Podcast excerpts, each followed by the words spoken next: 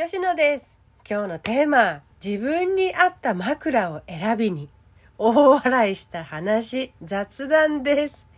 この間ね、夫さんと休みの日が一緒だったのでね、もう数年前から気になっている自分に合った枕を作ってもらうっていうのいいのかなーなんて思って二人で行ったんです。特に私もだけど、夫さんの体がね、そういうもの一つ変えるだけで選ぶだけで良くなるんだったらいいなって思っててね。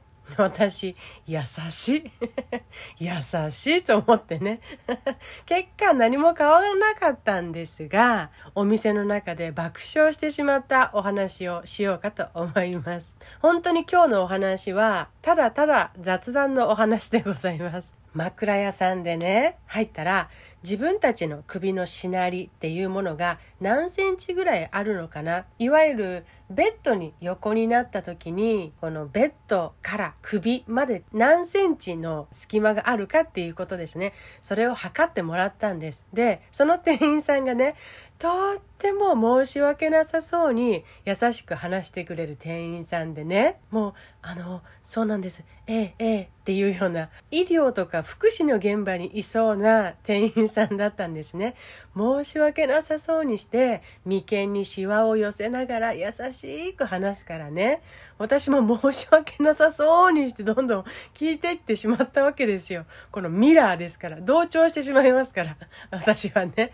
で測った数値をもとに枕っていうものをカスタムしてもらうっていうことだったんですね。で体験してみようっていうことでお店のベッドに横たわり体験の準備をしていたんです。あなたに合った枕っていうものをカスタムして持ってきますからね。っていうことでね。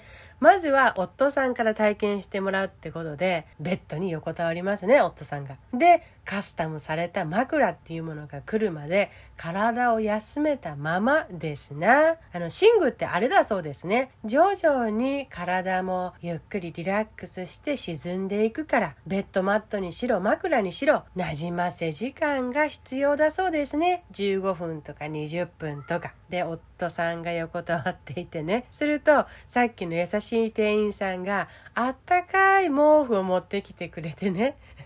えそんなサービスいる？嘘ありがとうって思ってちょっと笑っちゃってね。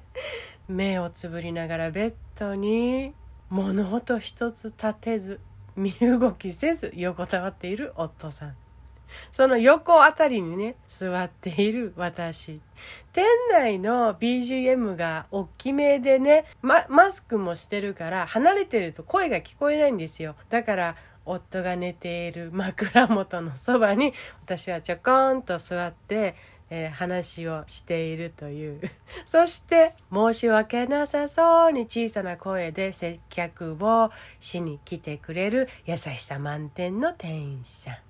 それの一部始終を体験しながらね夫が一言こう言ったんです「俺重い病気で病院に入院してて看病されてる人みたい」って外で寝ているっていうおかしな体験と優しい店員さんと枕元に吉野がいて明るく話してくれてるこのギャップ。俺ちょっと心配で心がざわっとしてるって 真顔で言う夫さんが面白くて面白くて息を殺して大笑いしてしまいました。そんなお話でございました。